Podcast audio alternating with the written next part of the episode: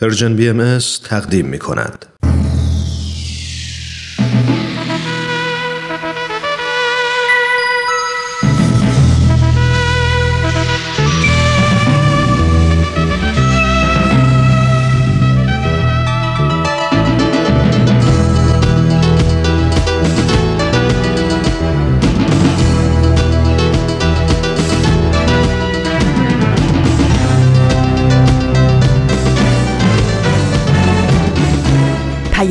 دوست، برنامه‌ای برای تفاهم و پیوند دلها.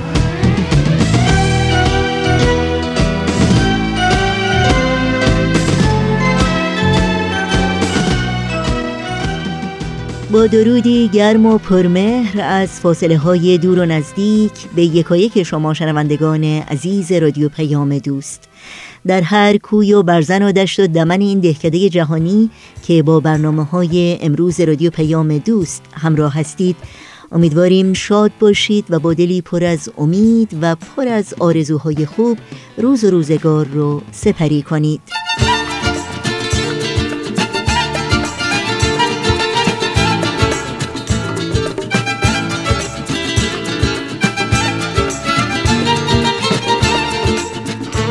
نوشین هستم و همراه با همکارانم پیام دوست امروز دوشنبه اول مهر ماه از پاییز هزار و سیصد و نود و هشت خورشیدی برابر با بیست و سوم ماه سپتامبر دو هزار و نوزده میلادی رو تقدیم شما می‌کنیم.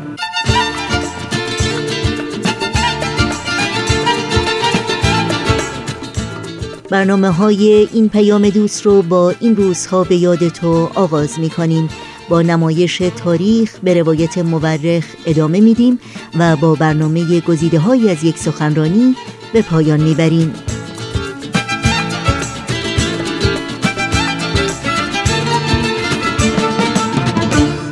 امیدواریم در ساعت پیش رو در کنار ما باشید و از شنیدن برنامه‌های امروز لذت ببرید.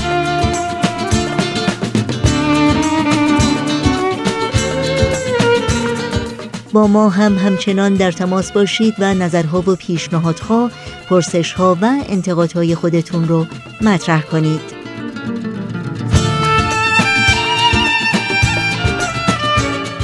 و اطلاعات راه‌های تماس با ما و همینطور اطلاعات برنامه‌های رادیو پیام دوست رو میتونید در صفحه تارنمای سرویس رسانه فارسی باهایی دبلیو دبلیو دبلیو دات پرژن بهایی مدیا دات اورگ جستجو کنید.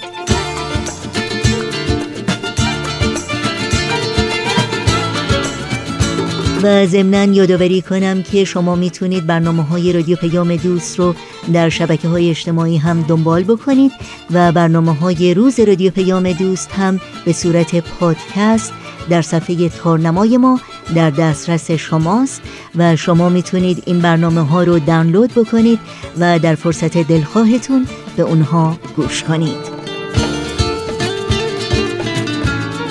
مجدداً آدرس صفحه تارنمای ما هست دبلیو دبلیو دبلیو دات پرژن بهایی مدیا دات اورگ.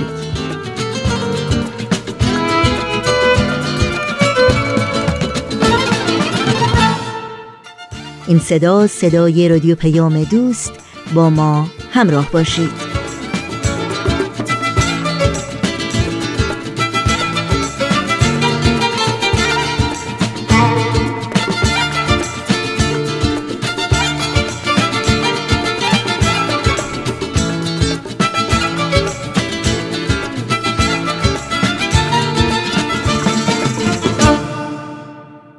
و ما این روزها یادی می کنیم از تعداد دیگری از شهروندان ایران زمین، از کودکان و نوجوانان و جوانان بیگناهی که به خاطر باورهای دینی از ادامه تحصیل در سرزمین مادری خود محروم می شوند.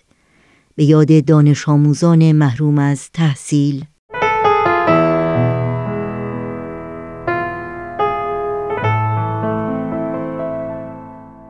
در روز چهارشنبه بیستم شهریور ماه و در آستانه بازگشایی مدارس، محسن حاجی میرزایی وزیر آموزش و پرورش جمهوری اسلامی در جلسه هیئت دولت تحصیل دانش آموزان پیرو ادیان غیررسمی در مدارس کشور را ممنوع اعلام کرد.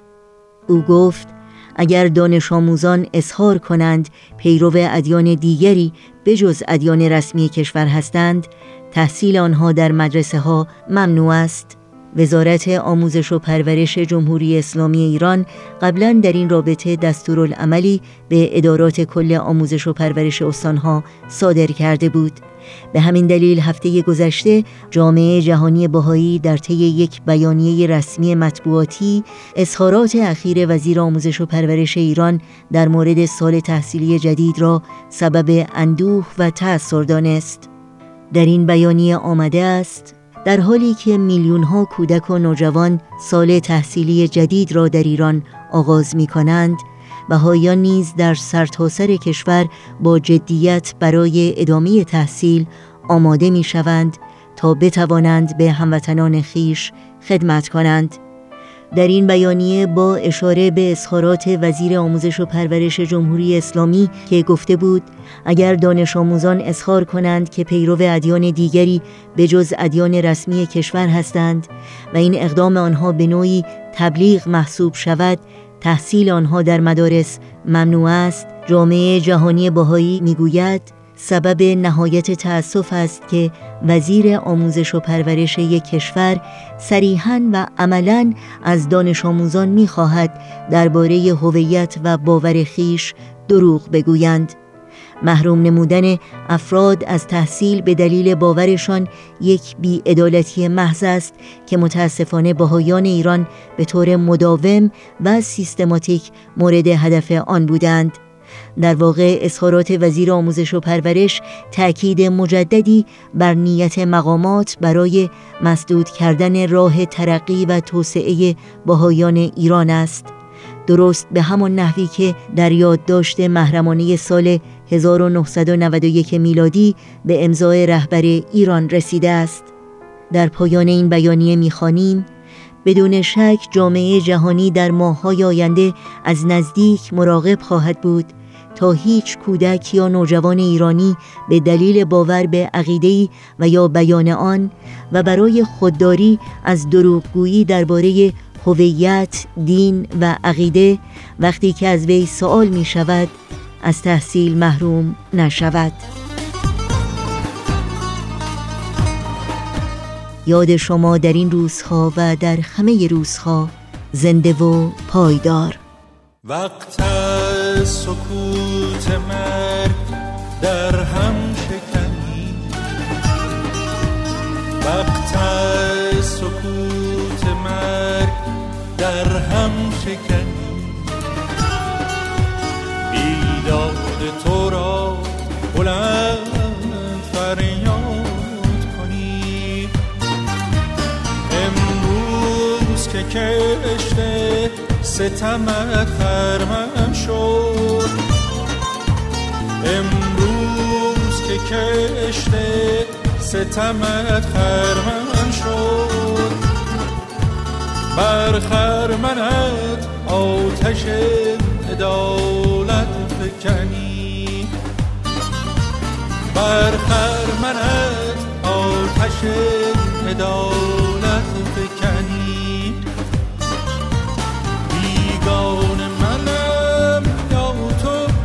باور نکنی،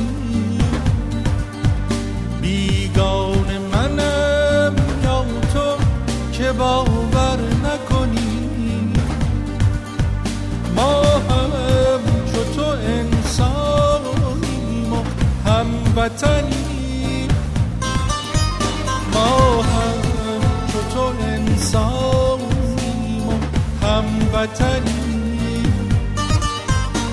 از حد گذرانده این ستم را هنوز، از نیشتر تو داغ دل تازه کنی. از حد گذرانده این ستم عشقم را هنوز از نیشتر تو داغ دل تازه کنی.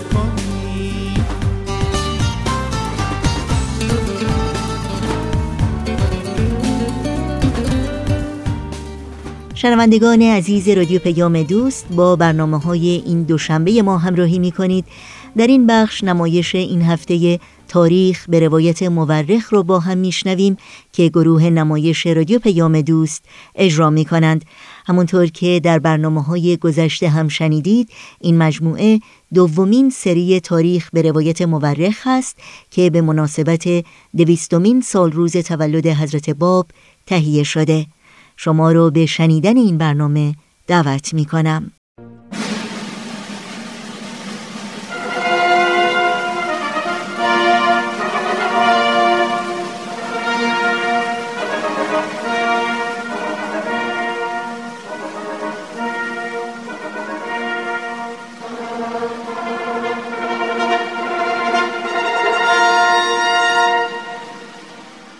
تاریخ به روایت مورّخ. من کتاب تاریخ نبیل رو از ترنم دوستم گرفتم که بخونم. این کتاب یه قسمت از تاریخ ایرانه که تا حالا نشنیده بودم. کتابو که باز کردم، خود نبیل که اونو نوشته شروع کرد با من حرف زدن. خیلی عجیب بود، ولی خیلی هم برام جالب بود.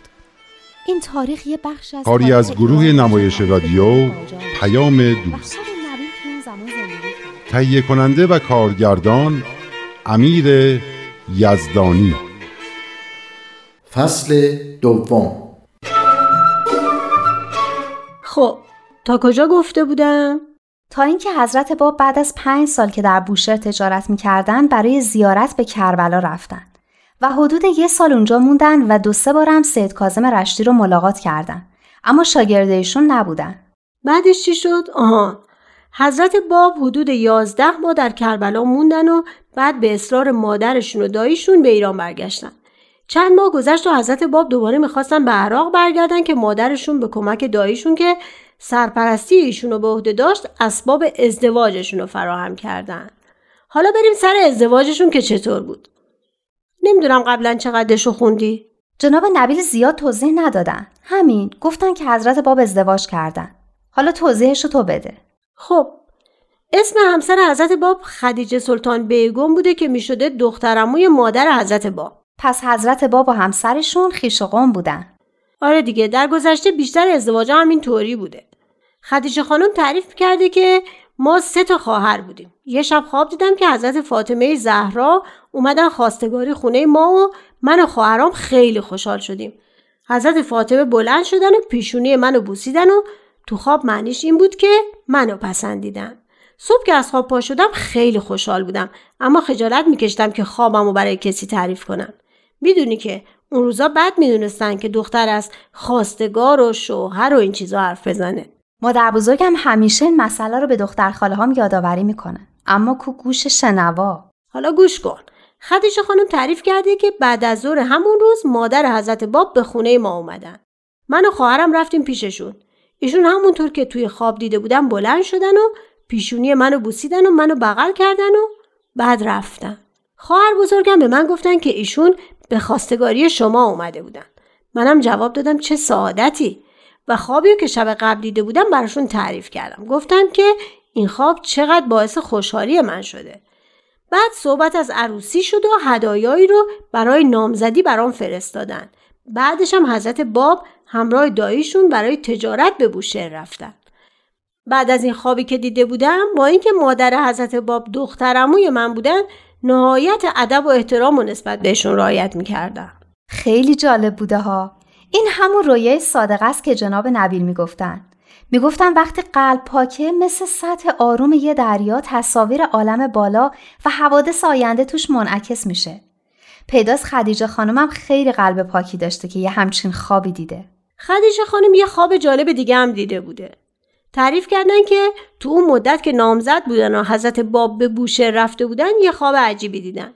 میگن خواب دیدم شب عروسیه و من در خدمت اون حضرت نشستم و ایشون هم لباس سبزی به تن دارن و اطراف ما کتیبه هایی هست که روی اون کتیبه ها آیات و قرآن از جمله آیه نور نوشته شده. از هیکل ایشون هم نور میتابه. از این خواب شادی و سروری به من دست داد که از شدت اون از خواب بیدار شدم. بعد از این خواب یه اطمینانی در قلبم به وجود اومد که ایشون شخص بزرگواری هستن و محبت ایشون تو قلبم جا گرفت. به به، عجب عشقی بوده این عشق. این که انسان فوق‌العاده‌ای مثل حضرت باب رو که همه برای محبتش جون میدادن دوست داشته باشی و اون فرد همسرت باشه. اما اما به نظرم میاد، یعنی گفتی حضرت باب میخواستن دوباره برن کربلا، اما مادرشون رفتن براشون خواستگاری که توی ایران نگهشون دارن. انگار حضرت باب فقط برای راضی کردن مادرشون بود که با خدیجه خانم ازدواج کردن. نه، یه جورایی یه ازدواج اجباری به نظر میاد. خب اون روزا اینطوری ازدواج میکردن دیگه. رسم نبود که دختر و پسر قبل از ازدواج با هم دیگه رفت و اومد داشته باشن، اما لزوماً به این معنی هم نبود که زن و شوهر همدیگه رو دوست نداشته باشن. اگه نامه‌های حضرت باب به همین خدیجه خانمو ببینی میفهمی که چقدر همسرشون رو دوست داشتن.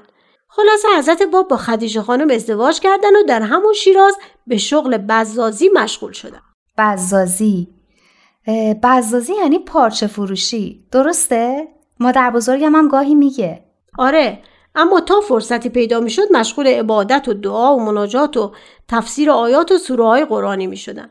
خدیجه خانم تعریف کرده که قلبم کاملا به ایشون تعلق داشت و میدونستم که شخص بزرگواری هستن، اما نمیدونستم که مهدی موعود و قائم آل محمد هستن. فقط میدیدم که بیشتر وقتا مشغول مناجات و نماز و زیارت هستن.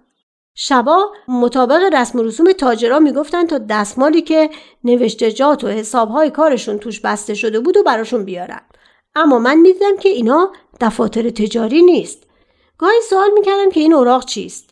با لبخند جواب میدادن که اینا دفتر حساب خلائق است و اگر غریبه‌ای وارد میشد فوراً با دستمالی روی اوراق میپوشوندن. خلاصه اون که نزدیکان و خویش و قوما میدونستن که ایشون شخص بزرگواری هستند و نهایت احترام رو بهشون میذاشتن، تا اون شب که جناب بابالباب به حضورشون رسیدن و ایمان آوردن. بابالباب یعنی همون ملا حسین باشرویه‌ای، درسته؟ بله دیگه، همون که حضرت باب بهشون فرمودن من باب هستم تو بابالباب. خدیجه خانم تعریف کردن که اون شب شب خیلی عجیبی بود. حضرت فرمودن ما مهمان بسیار عزیزی داریم. حالت مبارک بسیار مشتعل و برافروخته بود. من خیلی مشتاق بودم که صحبت‌های ایشون رو بشنوم، اما به من فرمودند که شما بروید بخوابید. با اون که تمام شب و بیدار بودم نخواستم از فرمان حضرتش نافرمانی کرده باشم و بلند نشدم، اما صدای ایشون رو میشنیدم که با ملا حسین صحبت می‌کردن.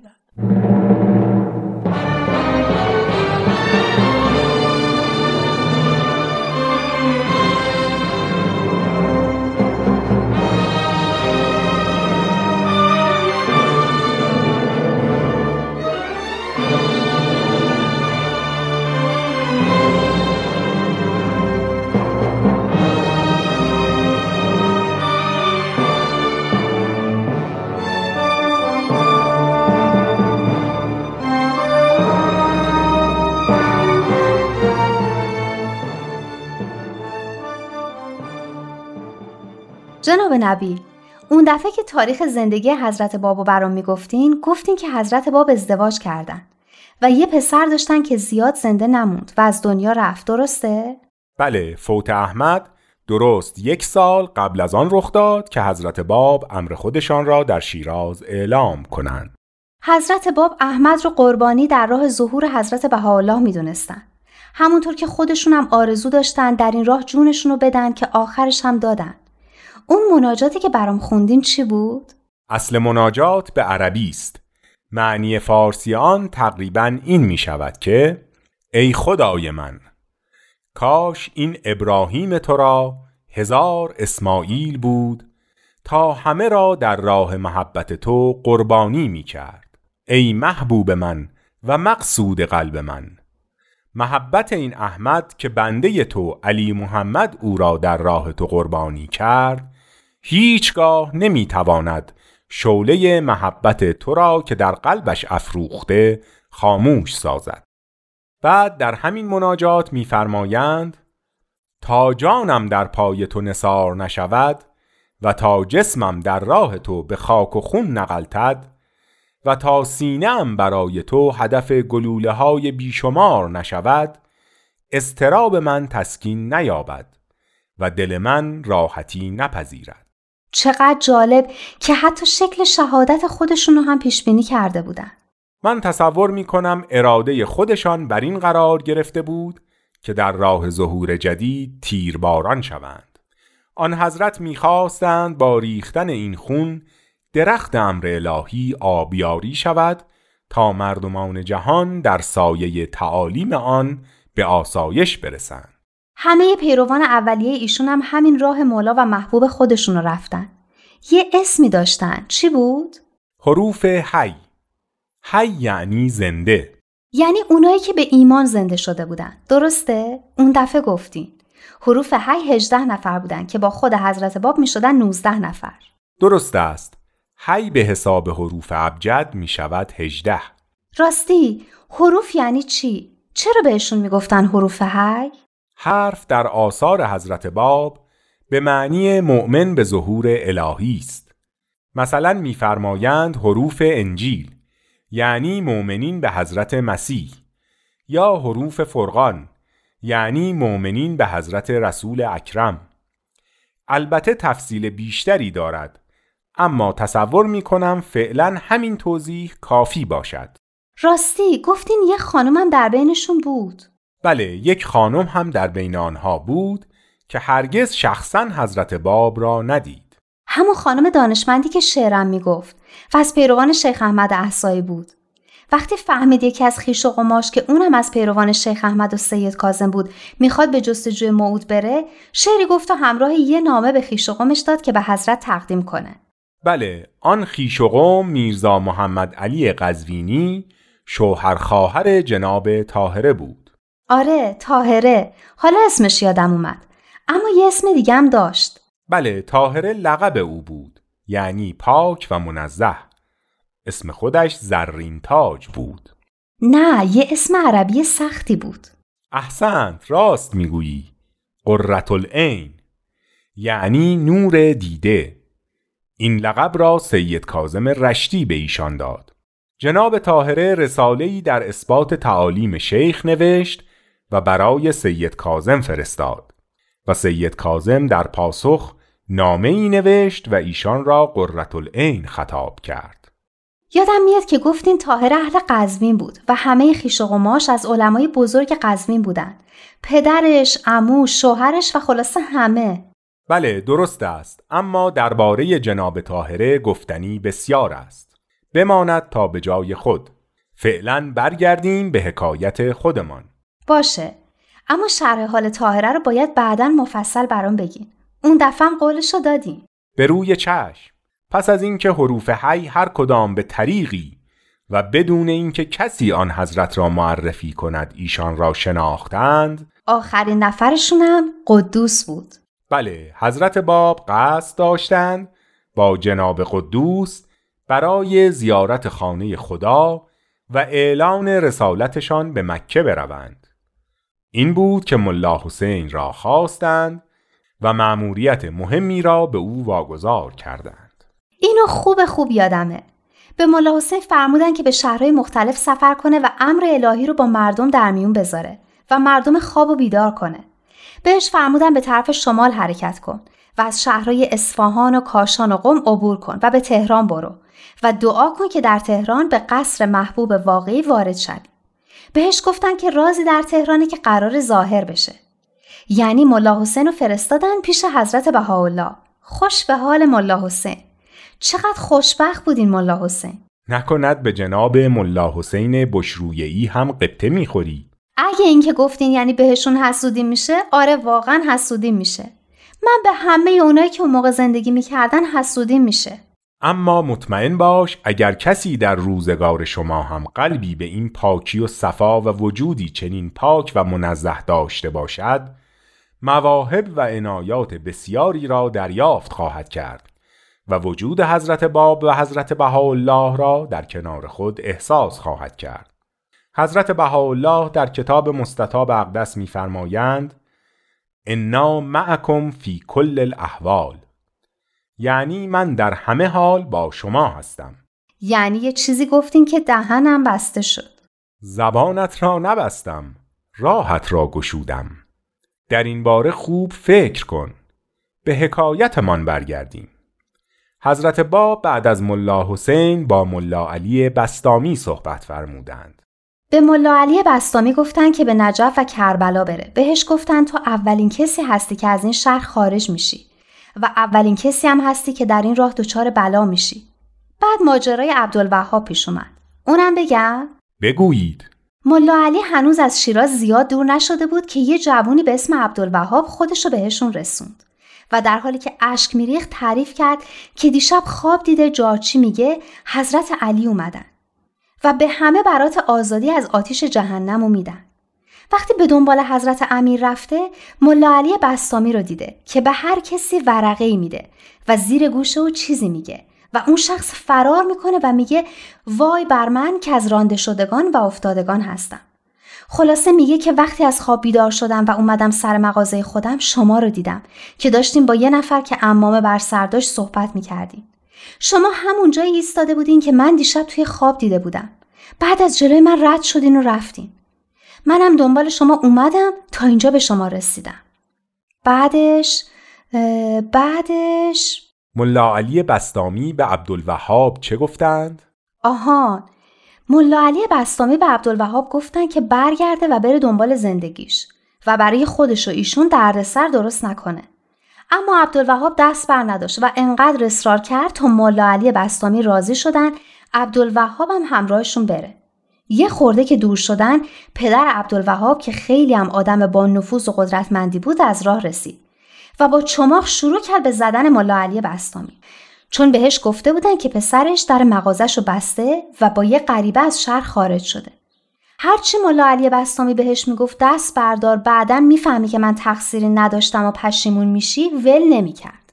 خلاصه انقدر ملا علی بسطامی رو زد تا خسته شد و پسرشو برداشت و به شهر برگشت.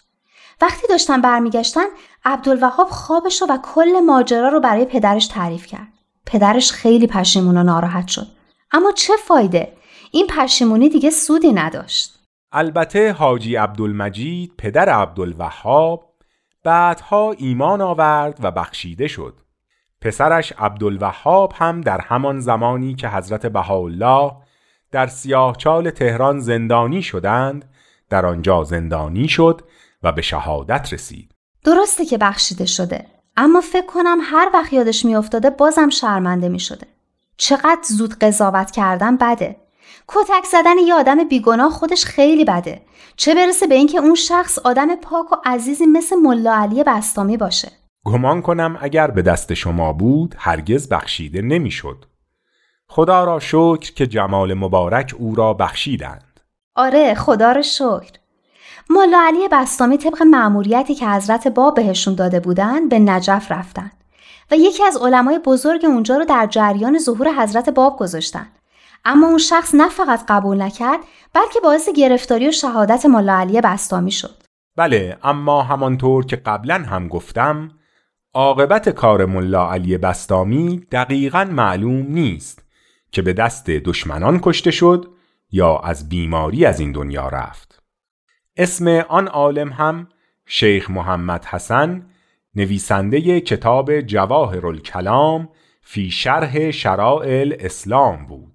این آدم کاش به جای نوشتن کتابای با این اسمای طولانی واقعا به دنبال حقیقت بود.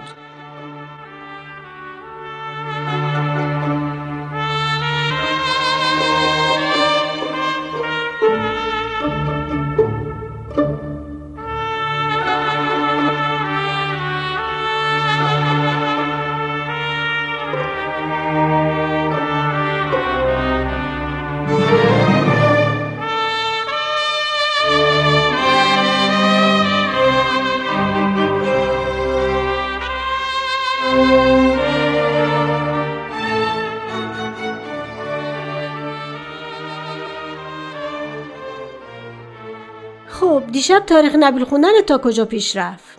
تا اون که حروف حی به حضرت باب ایمان آوردن و حضرت باب به ملا حسین و ملا علی بسطامی هر کدوم مأموریتی دادن و جناب قدوس هم قرار شد همراه ایشون به زیارت مکه برن. به بقیه چه مأموریتی دادن و بهش نرسیدیم. بعد از اینکه ملا علی بسطامی به طرف مأموریت خودشون به راه افتادن، حضرت باب اونایی از حروف حی که در شیراز بودن جمع کردن و بهشون گفتن، این بیانش رو من خیلی دوست دارم، اینجا نوشتم، بخونم. فکر کنم قبلا جناب نبیل برام گفتن، همون که بهشون میگن شما مثل شعله آتیش روی یک کوه بلندی. درسته؟ آره درسته، اما بذار از روش بخونم، خیلی قشنگه. باشه بخون، منم اون بیانو خیلی دوست دارم. میفرمایند شما مانند آتشی هستید که در شب تاریک بر فراز کوهی بلند افروخته گردد. باید مردم از نورانیت شما هدایت شوند.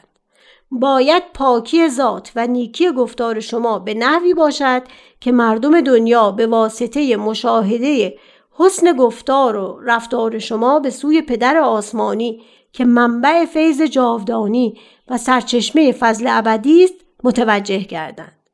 ای حروف حی، ای مؤمنین من، یقین بدانید که عظمت و بزرگی امروز نسبت به قبل قابل مقایسه نیست. شما کسانی هستید که انوار صبح ظهور را دیدید و به اسرارش آگاه شدید.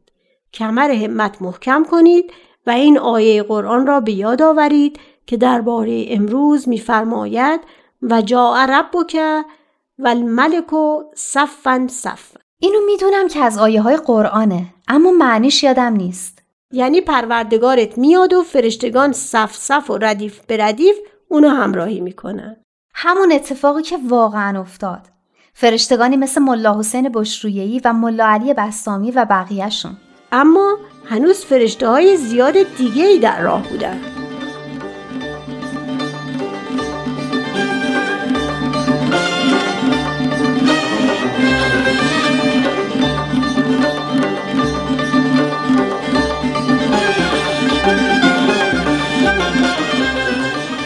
امیدوارم از همراهی با نمایش تاریخ به روایت مورّخ لذت بردید.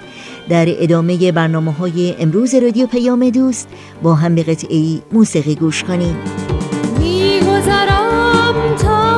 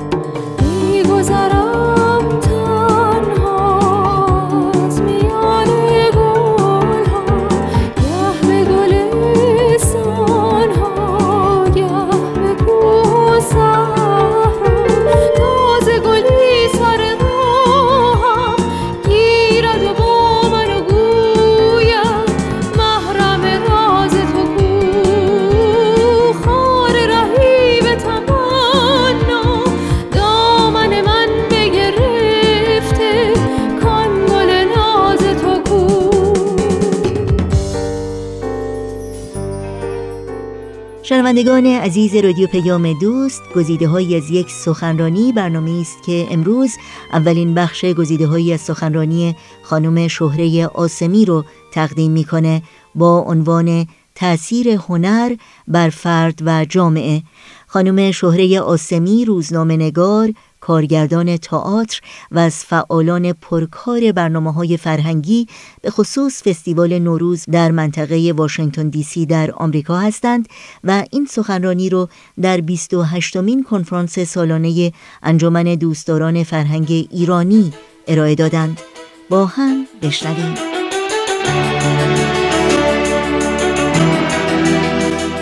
چون قرار است که راجع به هنر صحبت بکنم و اثر هنر روی فرد و جامعه، میخواستم اولین بخش صحبتم با شما در حقیقت این تصویر رو نشونتون بدم. حتما شما این تصویر رو بارها و بارها دیدید.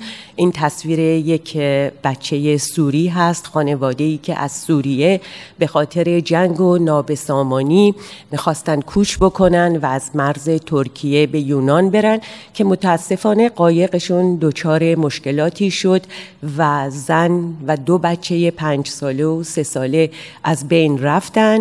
و این تصویری بود که در حقیقت عکاسی به نام نیلوفر دمیر در سال دو هزار و پانزده گرفت.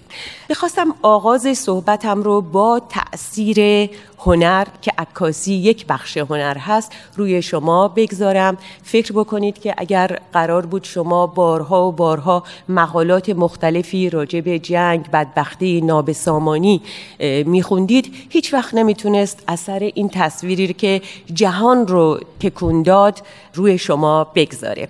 از دوستان خواهش میکنم که اون تصویر دیگری که قرار بود بگذارید اون رو هم بله محبت بکنید.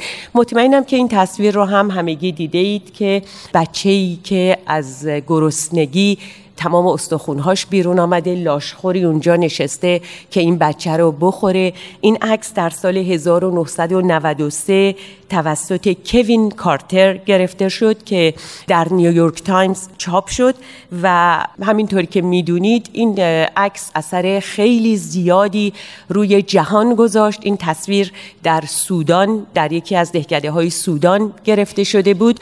منظورم این هستش که هنر چون با عواطف انسانها در تماس هست میتونه اثرگذار باشه و نگاه انسانها رو به اون فضا، به اون جایی که داره، اون اتفاقات که تصویر از اونجاها برداشته شده بیشتر بکشونه.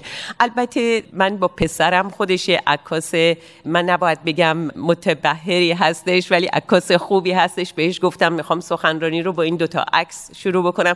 گفتش که حتما مادر جان اونجا بفرمایین که کار هنر عکاسی نشون دادن غم و اندوه و اینها فقط نیستش. بنابراین بگم که هنر در زمانهای شادی، موفقیت هم نقشی داشته، منتها چون این دو تا تصویر تاثیرگذار بودن من میخواستم صحبتها رو با این دو تصویر شروع بکنم. اینجا جا داره که یادی هم بکنم از یکی از عکاسان بزرگ کشورمون، آقای رضا دقتی، که ایشون زندگیشون رو در حقیقت گذاشتن که سفر بکنن به کشور های مختلف. به بیش از صد کشور سفر کردن و تصاویر مختلفی برای آگاهی های جهان از اون مناطق گرفتن.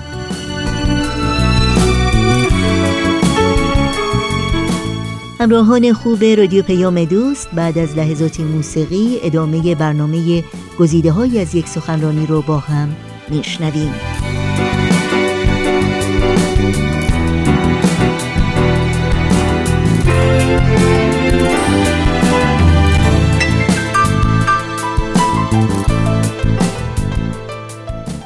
معنی هنر چی هست؟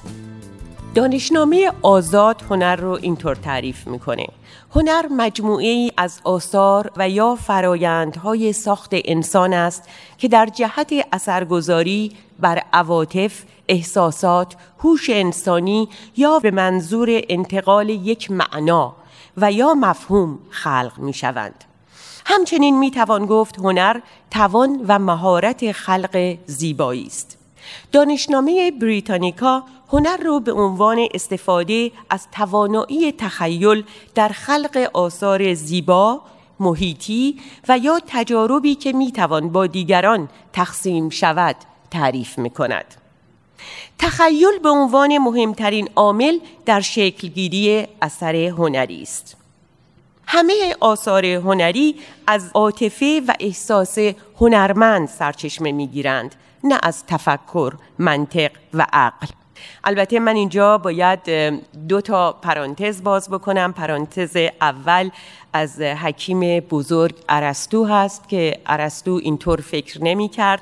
ارسطو فکر می کرد که هنر تقلید زیبایی طبیعت است و یک فرایندی هستش که اثرگذار. ارسطو هنر رو نتیجه خرد و عقل میدونست. دلیلش هم این بود چون فکر میکرد، یعنی عقیدش این بود که باید کار هنر این هستش که تقلید از طبیعت بکنه. بنابراین وقتی کسی میخواد تقلید بکنه باید تمام هوش و ذکاوتش رو به کار ببره تا بتونه درست اون موضوعی که منظور هست رو نشون بده. ولی واقعا در حقیقت هنر از عاطفه و روح و تخیل شخص سرچشمه میگیره. از دیدهای مختلف میشه یک اثر هنری رو تحلیل و بررسی کرد، از نظر زیبایی شناختی، از نظر فلسفی، تاریخی، جامعه شناسی و مطالعه روانکاوانه. تقسیم بندی کلاسیک هنر به این ترتیب هست: هنر رو به هنرهای تجسمی، هنرهای ترسیمی، ادبیات، موسیقی، رقص، تئاتر و سینما تقسیم میکنن. من فقط بخوام از بزرگان جهان براتون تعریف هنر رو از دید اونها بخونم، اجازه بدید که شروع بکنم از فردوسی.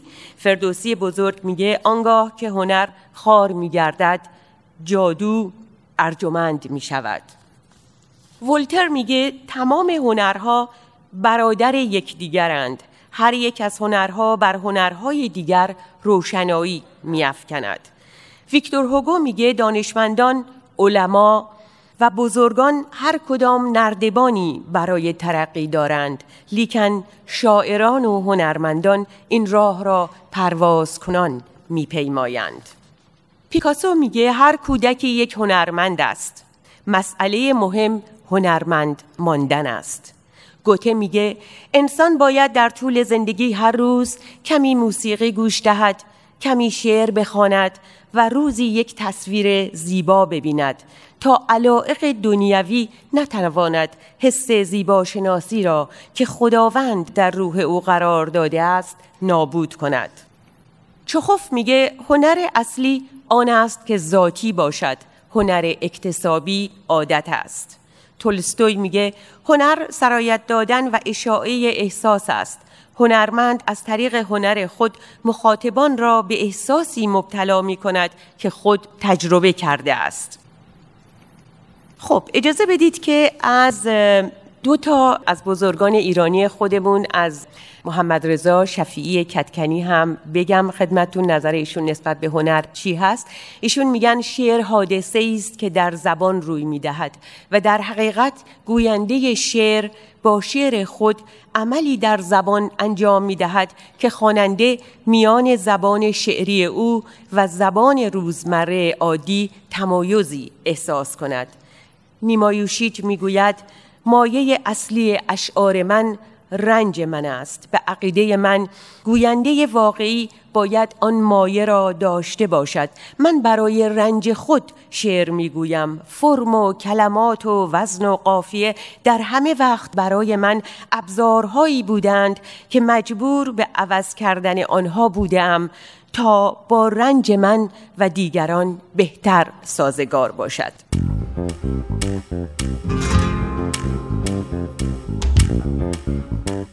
و برای شنیدن بخش بعدی گزیده‌های سخنرانی خانم شهره آسمی از شما شنوندگان عزیز دعوت می‌کنم در پیام دوست هفته آینده همین روز و همین ساعت با رادیو پیام دوست همراه باشید.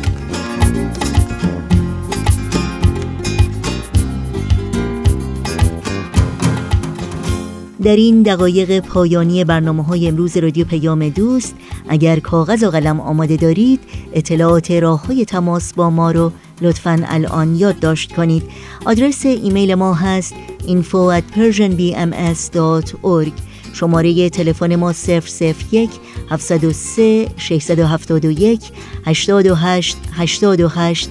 در شبکه‌های اجتماعی ما رو زیر اسم پرژن بی ام اس جستجو بکنید و در پیام رسان تلگرام با آدرس ات پرژن بی ام اس کانتکت با ما در تماس باشید.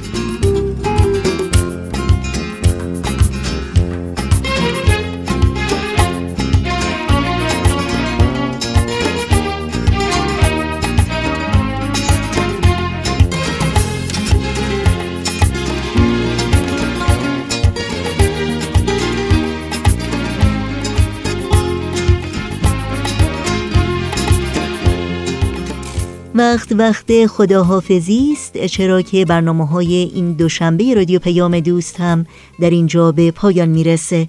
همراه با همکارم بهنام، مسئول صدا و اتاق فرمان، و البته تمامی همکارانمون در بخش تولید رادیو پیام دوست، از همگی شما خداحافظی می‌کنیم. تا روزی دیگر و برنامه‌ای دیگر، شاد و پیروز باشید.